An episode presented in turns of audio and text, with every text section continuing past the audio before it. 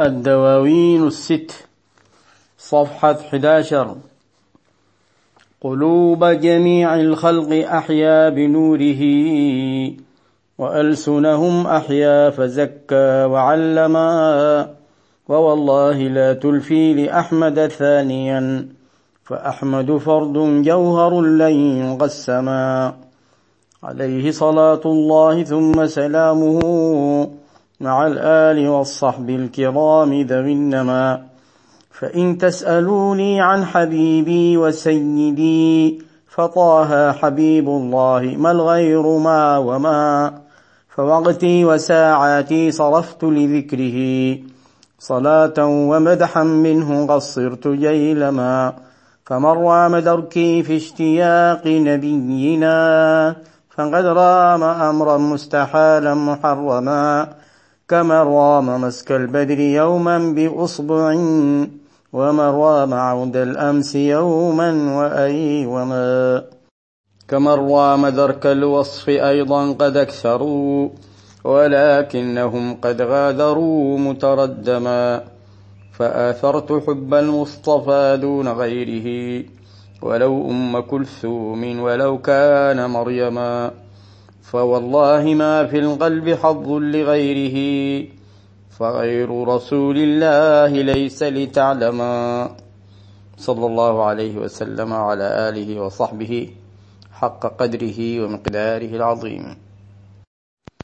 أقول مستعينا بالله سبحانه وتعالى ومستمدا من أبوابه قال رضي الله عنه قلوب جميع الخلق أحيا بنوره وألسنهم أحيا فزكى وعلما. أحيا قلوب جميع الخلق صلى الله عليه وآله وصحبه وسلم. قلوب مفعول مقدم للفعل أحيا. أحيا قلوب جميع الخلق بنوره أي بواسطة نوره صلى الله عليه وسلم. أحيا هذه القلوب إما بالفعل أو بالقوة لأنه بعث من الله سبحانه وتعالى ليعلم وليزكي وليرشد. بالفعل من استجاب لذلك واستفاد من هذا النور أو بالقوة لأن كل ما جاء به النبي صلى الله عليه وسلم من هذا القرآن ومن أبواب الهداية موجود أمامه. ولكنه بالفعل لم يستجب فجحد. لكنه قابل. ولن يزال قابلا للهداية لأن أبواب الهداية مفتوحة بما جاء به النبي صلى الله عليه وعلى آله وصحبه وسلم. وألسنهم أحياء حتى أحيا ألسنهم. انظر إلى هؤلاء الذين آمنوا به فقرأوا هذا القرآن البليغ. القرآن أحيا ألسنهم. ونظفها لتقول كلاما طيبا جيدا. والحديث كذلك. وكذلك البلاغة التي ظهرت على ألسنتهم والخطابة التي أجادوها.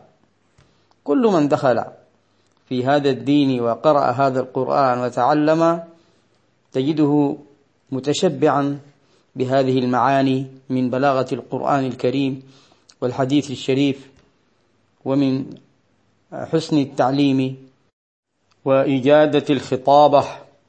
هو الذي بعث في الأميين رسولا منهم يتلو عليهم آياته ويزكيهم ويعلمهم الكتاب والحكمة. فزكى أي طهر النفوس ورباها أعلى تربية وعلم بما جاء به من هذا العلم الواسع. فالقرآن الكريم حاول لكل العلوم ما فرطنا في الكتاب من شيء. فكان عالم القرآن عالم الناس لأنه عالم بما كان وما في وقته وما سوف يكون. ووالله لا تلفي لأحمد ثانيا. ووالله أقسم الشيخ رضي الله عنه بأنك لا تلفي أي لا تجد لأحمد صلى الله عليه وسلم ثانيا أي شبيها. وعلل ذلك فقال فأحمد فرد جوهر لن يقسما فأحمد صلى الله عليه وعلى آله وصحبه وسلم هو الجوهر الفرد.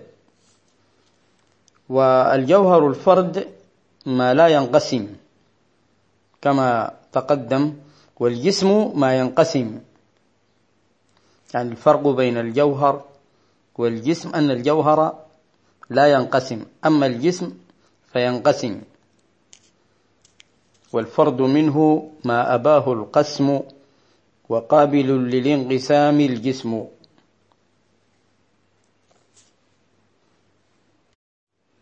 يعني أنه صلى الله عليه وسلم فرد لا يشابهه أحد في علو مقامه صلى الله عليه وسلم كذا في شارح الديوان.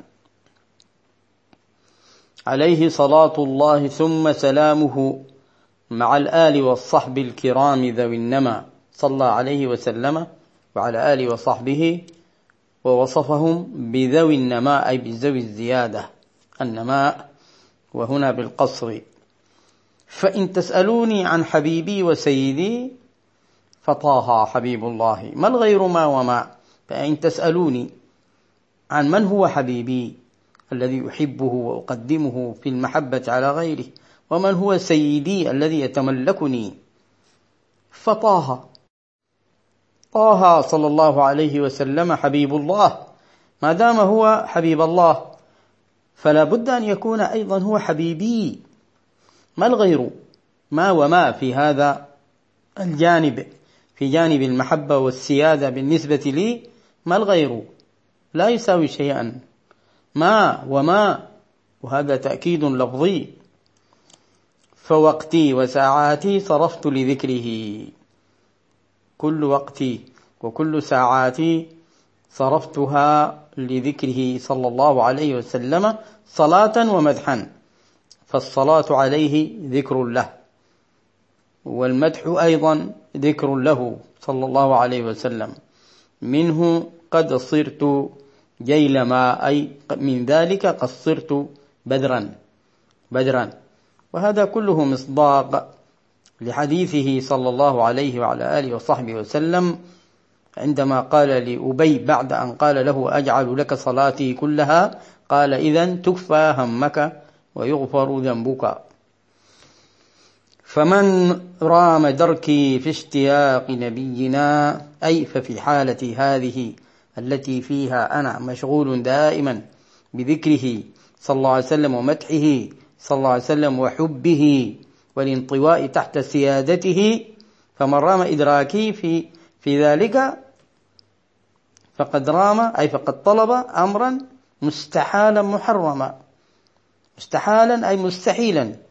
لا المستحيل العقلي الذي ندرسه في علم التوحيد وإنما مستحيل بمعنى عدم الإدراك. لا يلحقه أحد هذا الاشتياق وهذا الحب ما دام بهذا الوصف.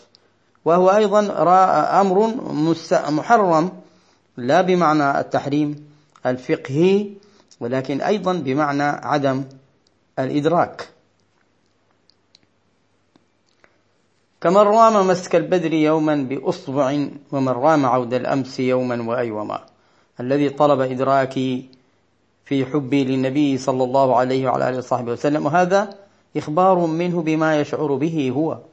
رضي الله تعالى عنه وتعرف إلى الناس وتحدث بنعمة الله سبحانه وتعالى. كمن رام مسك البدر مثل الذي طلب أن يمسك القمر يوما بأصبعه بأصبع وطبعا أصبع فيها لغات باعتبار أن الألف مثلثة أي إما مضمومة أو مفتوحة أو مكسورة. في نفس الوقت الباء إما مفتوحة أو مضمومة أو مكسورة. ومن رام عود الأمس وكذلك مثل من رام عود الأمس. الأمس الذي ذهب أن يعود مرة أخرى. وهذا لا يكون يوما سواء كان يوما وأيوما أو والأيوم هو آخر يوم في الشهر كما في القاموس. ويقال يوم أيوم أي طويل شديد. كمن رام درك الوصف أيضا قد أكثروا. كمن رام درك وصف النبي صلى الله عليه وعلى آله وصحبه وسلم وهو لا يدرك. وصفه لا يدرك صلى الله عليه وعلى آله وصحبه وسلم. قد أكثروا أكثروا أصلها ولكن قرأناها بالوصل قد أكثروا للوزن. أكثر الشعراء والمادحون في وصفه صلى الله عليه وسلم ولكنهم قد غادروا متردما. تركوا الكثير من أوصافه. قالوا شعرا كثيرا ولكنهم تركوا الكثير من أوصافه لأنها لا تدرك. قال في الهامش الشارح وإليه الإشارة لقول ابن الفارض رحمه الله وعلى تفنن واصفيه وحسنه يفنى الزمان وفيه ما لم يوصف.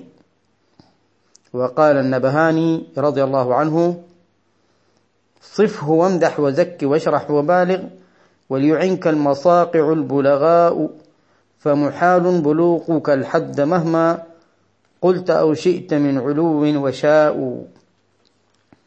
فآثرت حب المصطفى دون غيره. آثرت قدمت وفضلت واخترت حب المصطفى صلى الله عليه وسلم دون غيره لهذه الأسباب المتقدمة. ولو أم كلثوم ولو كان مريم إشارة إلى الغير في أعلى درجات تعلق آه الإنسان به وهو النساء. زين للناس حب الشهوات من النساء الآية. فوالله ما في القلب حظ لغيره أقسم الشيخ رضي الله عنه أنه ما في قلبه حظ لغيره صلى الله عليه وسلم. فغير رسول الله ليس لتعلم أي إذا بحثت في هذا القلب لن تعلم ولن تجد سوى رسول الله صلى الله عليه وعلى آله وصحبه وسلم. نسأل الله عز وجل أن ينيلنا ذلك بمنه وفضله وكرمه ونواصل إن شاء الله تعالى.